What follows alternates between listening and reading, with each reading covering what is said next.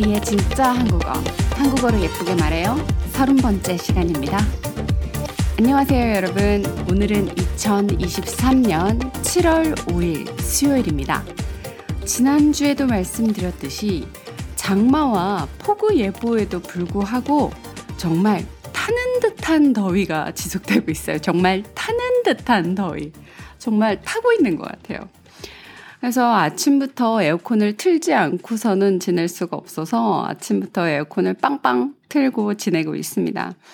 하지만 창밖으로 보이는 하늘은요, 정말 파랗고 구름도 너무너무 하얗고 예뻐서 시원한 실내에서 또는 시원한 집안에서 예쁜 창밖을 바라보면서 아, 아이스 아메리카노를 줄여서 아라고 그래요. 뭐 아를 마시면서 있으면 갑자기 좀 행복해지고 그러더라고요. 바깥 풍경이 너무 예뻐서. 아, 이 아아 얘기가 나와서 말인데, 음, 친구들이랑 커피숍 가서 같이 주문할 때도, 어, 나아 마실 건데 너는? 어, 나? 어, 난 뜨아. 여기서 뜨아는 뜨거운 아메리카노를 뜻해요. 그래서 이렇게 줄임말을 많이 사용하곤 해요. 그래서 원래는 이게 약간 몇 년 전에 약간 유행어처럼 시작된 말이었어요. 그런데 요즘은 그냥 친구들끼리도 어, 나, 아, 나는 아아 마실래. 난 뜨아. 뭐 이렇게 어느덧 생활 속 언어로 자리 잡은 줄임말이 돼버린 것 같아요. 그래서 아아, 아이스 아메리카노, 그 다음에 뜨아, 뜨거운 아메리카노. 엄밀히 따지면 iced 아메리카노겠지만, 뭐, 한국에서는 아이스 아메리카노라고 하니까요. 자, 하지만 또 요즘 주문할 때는 뭐랄까요. 대부분 키오스크에서 주문을 해서 터치 패널을 본인이 직접 주문하는 사람이, 손님이, 고객이 직접 터치해서 주문하는 시스템이 많아서 거의 뭐, 아, 뜨아라는 말을 친구들끼리만 사용을 하고 있고요. 뭐 그래도 간혹 동네의 작은 커피숍에 가서 주문할 때는 아, 한 잔요, 뜨아 한 잔요 하는 것보다는 그래도 제대로 아이스 아메리카노 한 잔이랑 뜨거운 아메리카노 한 잔 주세요 라고 정중하게 말씀드리는 게 좋겠죠. 그렇게 해야 주문을 받으시는 분도 어, 오해의 소지가 없이 정확히 알아들으실 수 있으니까요. 자, 뜨거운 햇살이 내리쬐는 여름이지만 이렇게 시원한 실내에서 시원한 아를 마시고 있으면 뭐랄까요. 창밖이 너무 예쁜 거예요. 그래서 아, 세상이 참 정말 예쁘다. 커피도 너무 맛있고, 아, 진짜 행복하다. 이런 기분이 좀 들곤 해요. 그래서 사실 행복이란 건 멀리 있는 게 아니잖아요. 굉장히 좀 일상 속에 소소한 순간들이 어찌 보면 별거 아닌 듯한 순간들 속에서 문득 문득 이렇게 행복감이 느껴질 때가 있잖아요. 오늘은 정말 하늘이 너무너무 예뻐가지고 파란 하늘이랑 푸르른 나무들만 봐도 뭔가 막 생명력이 넘치는 듯한 그런 기분이 들어서 그런 생명력이 넘치는 에너지를 저도 받는 것 같이 저도 그 에너지를 받고 있는 것 같이 느껴질 때가 있어요. 그래서 저도 모르게 왠지 막 행복감으로 마음이 충만해지는 그런 날이었습니다. 자, 터치 패널 얘기가 나와서, 음, 오늘의 주제는 생활 속에 늘어나는 디지털 device에 관련된 이야기를 해볼까 합니다. 정말 요즘은 어딜 가나 키오스크 기계 앞에 서서 소비자가, 고객이 혼자 주문하고 결제하고 또 그 제가 결제한, 소비자가 결제한 물건을 챙겨가는 이른바 셀프 서비스가 엄청 엄청 많이 늘어났어요. 그래서 마트에 가도 예전에는 캐셔분들이 막 큰 마트들은 열 몇 분씩 더 큰 마트들은 막 층층별로 1층, 2층, 3층 막 이렇게 층층별로 엄청 많이들 계셨지만 요즘은 층별로 캐셔들이 계신 라인은 많은 곳이 한 세네 분? 거의 뭐 한두 분만 계신 곳들도 많고 거의 셀프 계산대에서 혼자 계산하는 경우가 많은 것 같아요. 그래서 뭐랄까요. 서비스의 질은 낮아지는데 물건 값은 계속 오르고 뭔가 이해가 안 되는 메커니즘 같아요. 제, 제 생각에는. 그래서 같은 돈으로 예전에는 소비자가 직접 하지 않아도 됐던 일을 지금 공항도 그렇잖아요.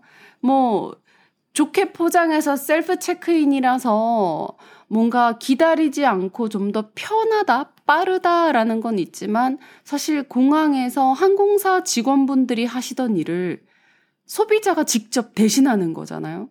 그렇다고 그러면 항공료가 싸졌냐? 아니죠. 그리고 그렇다고 그러면 뭔가 항공 서비스의 질이 굉장히 높아졌냐? 그것 또한 아닌 거죠. 그래서 좀 뭐랄까요. 결국은 기업들만 인건비를 줄이고 경제적 이윤을 취하는 게 아닌지 하는 저는 사실 좀 그런 생각이 들기도 하더라고요. 저 역시 처음에는 그저 그런 새로운 기계 앞에서 뭔가 스스로 한다는 게 마냥 너무 즐겁고 또 재밌고 이게 호기심이 있잖아요. 간단한 마, 마트 캐셔분들이 이렇게 그 레이저처럼 생긴 이 총으로 이렇게 띡 하고 찍는 거 이거 너무 해보고 싶었거든요. 저는 아르바이트 소위 그 part-time job 같은 걸 해본 적이 없어가지고 이거 너무 해보고 싶었어요. 이렇게 띡 찍는 거. 그래서 처음에 셀프 계산대에서 그거 할 때 너무 신나더라고요. 막 제가 저 저 저 제가 극 N형이잖아요. 그래서 이미 저는 머릿속에서 저는 이제 마트에서 일을 하고 있는 거예요. 막 저 지금 알바생인 거예요. 그래서 혼자 띡띡 찍으면서 너무 신나고 재밌었는데 사실 요즘은 좀 귀찮다는 생각이 들기도 하더라고요. 그래서 그리고 또 그 언어 공부를 할 때 우리 그런 거 공부하지 않아요? 저 제가 영어 공부할 때도 그랬고 뭐 일본어 마찬가지, 프랑스어 마찬가지 주문하는 상황에 대한 티키타카를 따로 배우잖아요. 뭐 주문할 때 예를 들면 마트에 가서 물건을 사려고 하는 상황, 패스트푸드점에 가서 햄버거점에 가서 주문하려는 상황 이런 상황들을 책이나 어떤 이런 뭐 어, 교재 속에서 dialogue를 통해서 손님, 그리고 점원, 이렇게 대사를 막 공부하고 그런 거 아직도 책엔 좀 나오잖아요. 하다못해 listening test 같은 데서도 나오죠. 예를 들면 뭐 한국 마트나 편의점에서 여러분들이 살 물건을 집고 이제 카운터로 가시는 거죠. 그래서 사려고 하는 물건들을 내려놓으면 편의점 예를 들면 편의점이라고 치면 편의점에서 아르바이트 하시는 분들이 파트타임 하시는 분들이 아, 얼마입니다. 라고 이제 말씀을 하시겠죠. 그러시면서 현금으로 계산하시겠어요? 카드로 계산하시겠어요? 이렇게. 자, 그럼, 아, 현금으로 할게요. 내지는, 아, 카드로 결제할게요. 뭐, 아니면, 뭐, 어, 잔돈 따로 드릴게요. 뭐, 이런 멘트들을 막 어학 공부할 때 연습을 하잖아요. 그리고 실제로 그 나라에, 그 나라에 여행을 가거나 아니면 유학을 가서 처음 그 나라 언어로 무언가 구매하려고 할 때 내가 그 나라 사람에게 그죠? 만약에 여러분들이면 한국어 공부를 막 열심히 했단 말이에요. 막 편의점에 가서 물건 사는 거, 공항에서 직원들이랑 대화하는 거, 뭐 이런 공항 수속 이런 것들, 택시 타고 막 이런 것들. 그리고 이제 한국에 와서 편의점에 가신 거죠. 편의점에 가셔서 이제 한국인 편의점 아르바이트생, 한국에서는 아르바이트라고 하거든요. 파트타임 잡을. 그래서 알바생이 이렇게 서 있는 거죠. 줄여서 이것도 알바라고 해요. 아르바이트를 줄여서 알바. 그래서 그 알바생이 서 있고 막 두근두근 하잖아요. 아, 내가 과연 저 사람의 한국어를 알아들 수 있을까? 아, 과연 내 한국어를 저 사람이 잘 알아들을 수 있을까? 막 이런 두근두근 거림 막 떨리고 그러잖아요. 근데 요즘은 뭔가 한국은 점점 무인 점포들도 많이 늘어나고 있고, 그래서 혼자 카드 결제하는 경우가 대부분이고, 커피숍을 가도 요즘은 거의 대부분 키오스크 주문이에요. 그래서 커피숍에서 일하시는 분들이랑 뭐랄까요, 말로 주고받고 하는 경우가 거의 없는 것 같아요. 그리고 요즘은 저희 집 근처에 스타벅스가 있는데 스타벅스 같은 경우에는 drive-through가 워낙 잘 되어 있으니까 저는 이 application이죠. 앱을 이용해서 사이렌 오더를 먼저 하고 가서 픽업만 해오는 마시러 갈 때조차도 가서 주문하기보다는 사이렌 오더를 하면서 가서 근처니까 집에서 오더를 하고 가면 딱 받기 좋은 시간대거든요. 집에서 오더를 하고 가서 거기서 픽업만 해서 마시고 이렇게 많이 하는 편이라서 계산을 할 일도 뭐 거기 숍에서 일을 하시는 분이랑 대화할 일도 거의 없어요. 요즘은 택시를 타도 그 택시 어플리케이션, 택시 앱으로 택시를 부르면 제 출발지에서 목적지를 제가 다 입력을 하면 돼요. 뭐 출발지 같은 경우에 뭐 거의 집이니까 입력을 해 놓으면 이미 택시 분이 오실 때 그 카드 결제까지 다 되는 거기 때문에 택시 기사님이랑 뭐 얼마 나왔어요. 어디까지 가주세요. 이런 이런 대화를 할 필요조차 없는 거예요. 그래서 와, 이건 뭔가 어학에 있어서는 뭔가 책에서 봤던 각종 상황들을 대면할 수 없을 수도 있겠다. 뭐 이런 생각도 좀 하긴 했어요. 자, 어쨌든. 그래서 또 이런 디바이스들이 많이 늘어나다 보니까 또 마트를 가던 편의점을 가던 현금을 사용하시는 분들이 거의 없어요. 저도 최근에 현금 자체를 제 손에 한국 돈을 동전이나 지폐를 만져본 적이 거의 없어요. 이게 최근 몇 년간의 일이에요. 만져본 적이 없어요. 그래서 대부분 카드 결제 내지는 현금 결제를 할 때도 스마트폰으로 뱅킹을 해서 바로 계좌 이체를 할 수도 있고 그 외에 각종 페이들이 있잖아요. 애플페이나 뭐 한국에는 카카오페이 그다음에 각종 카드 회사에서 내놓는 페이 수단들 이런 것들이 다 있으니까 그런 모든 것들로 계산을 하다 보니까 실제로 현금을 사용해 본 적이 없어요. 거의 몇 년간. 오늘 아침에도 저 빵집에, 근처 빵집에 가서 빵을 사는데 그냥 스마트폰에 있는 페이 수단으로 결제하고 왔거든요. 그러니까 지갑도 필요 없고 다 현금도 필요 없고 그런 것 같아요. 그래서 아 뭐랄까요 지갑을 쓸 일 자체가 없어지는 거죠 점점.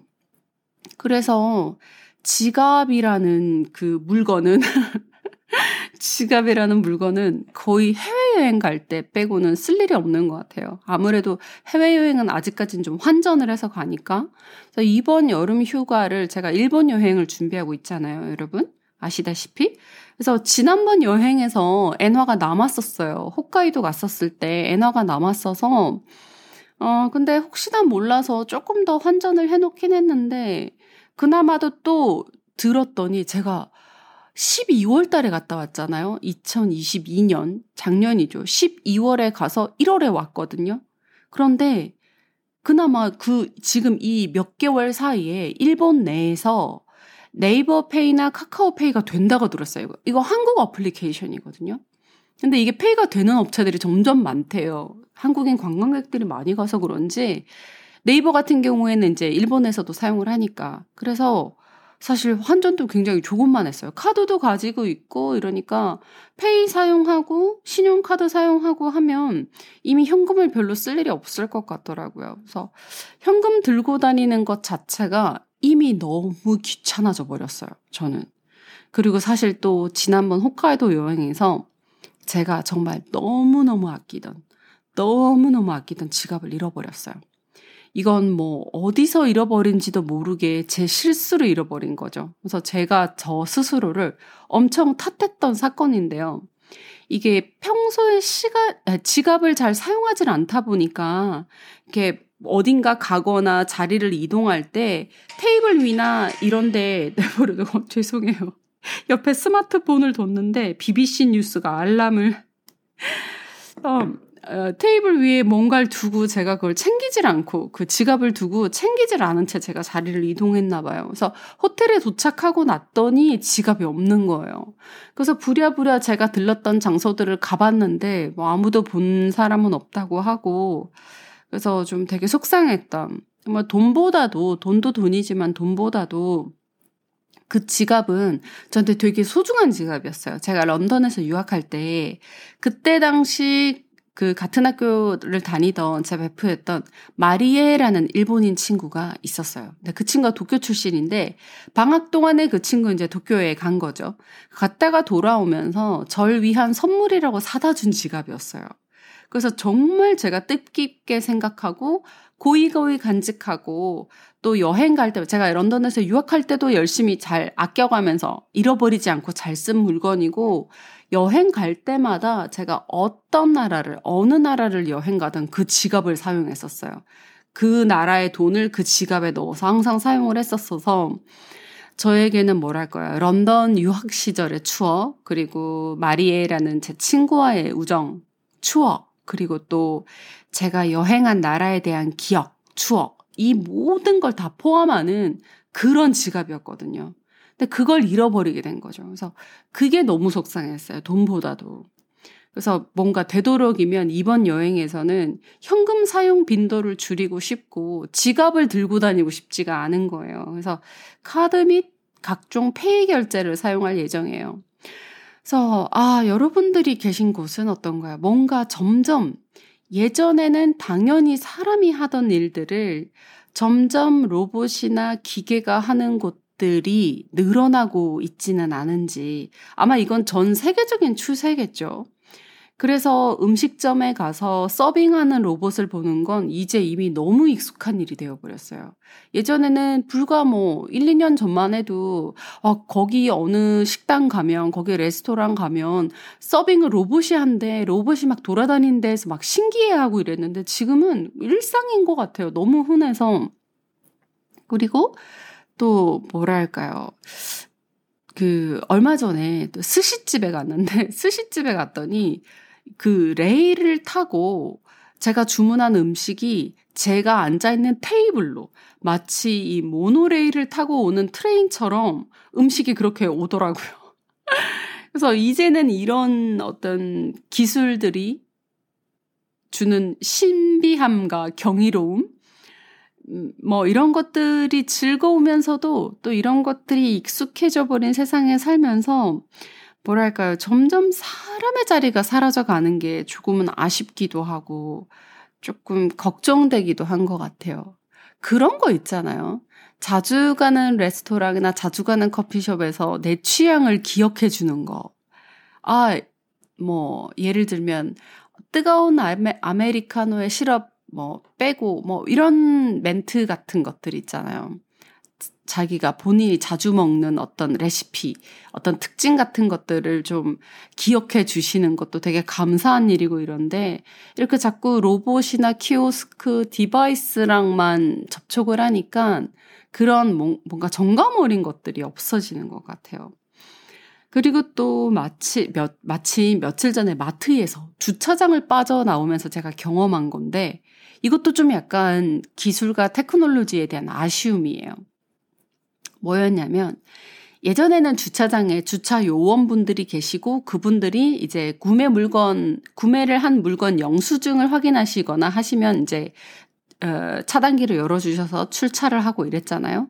이제는 뭐 백화점, 마트, 대형 쇼핑몰, 뭐 병원 이런 데들도 전부 다 들어갈 때 카메라로 이제 들어가는 시간과 제 차가 사진이 찍히고 이게 차종도 카메라가 구분을 하는 것 같더라고요.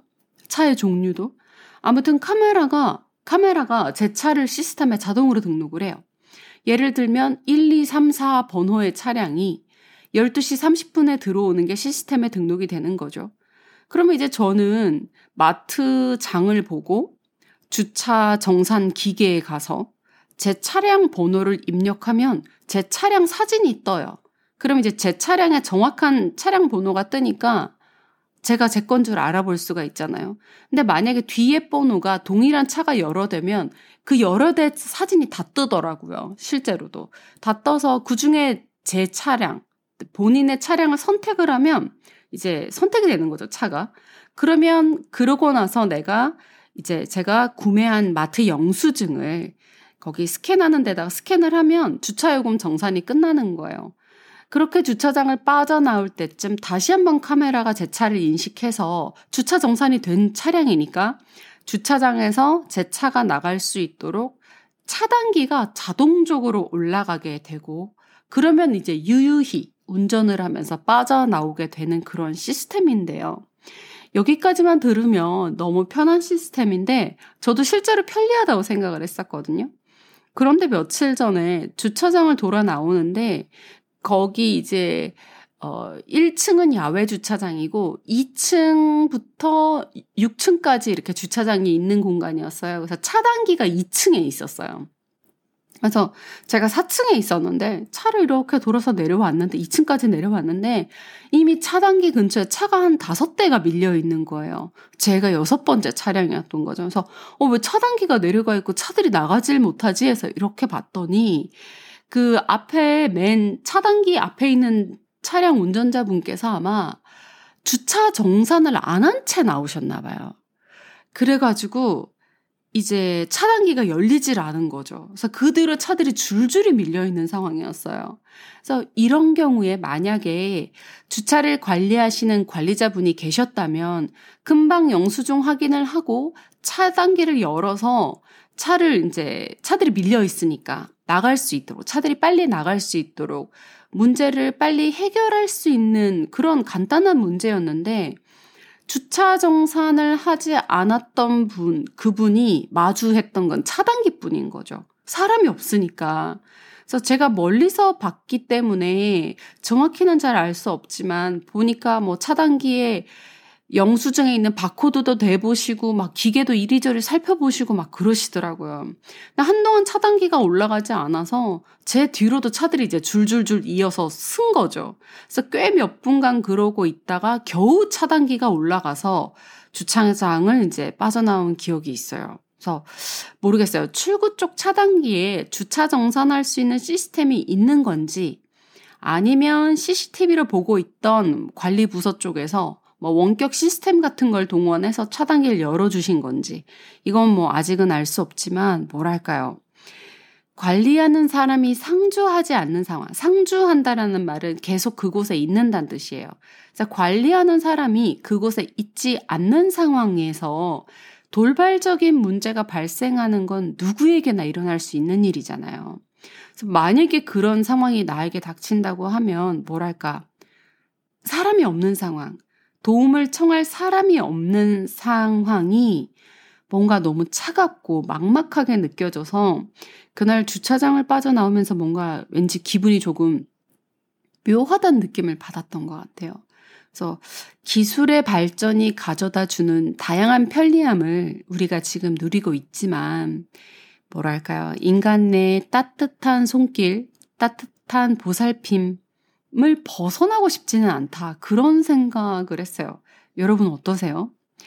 주변에서 점점 늘어나는 뭐랄까 일상 속에 익숙해지고 있는 각종 로봇과 기계들 그리고 편리한 디바이스들 하지만 그 이면에 감춰진 어떤 사람의 온기 이런 것들이 그립진 않으신가요?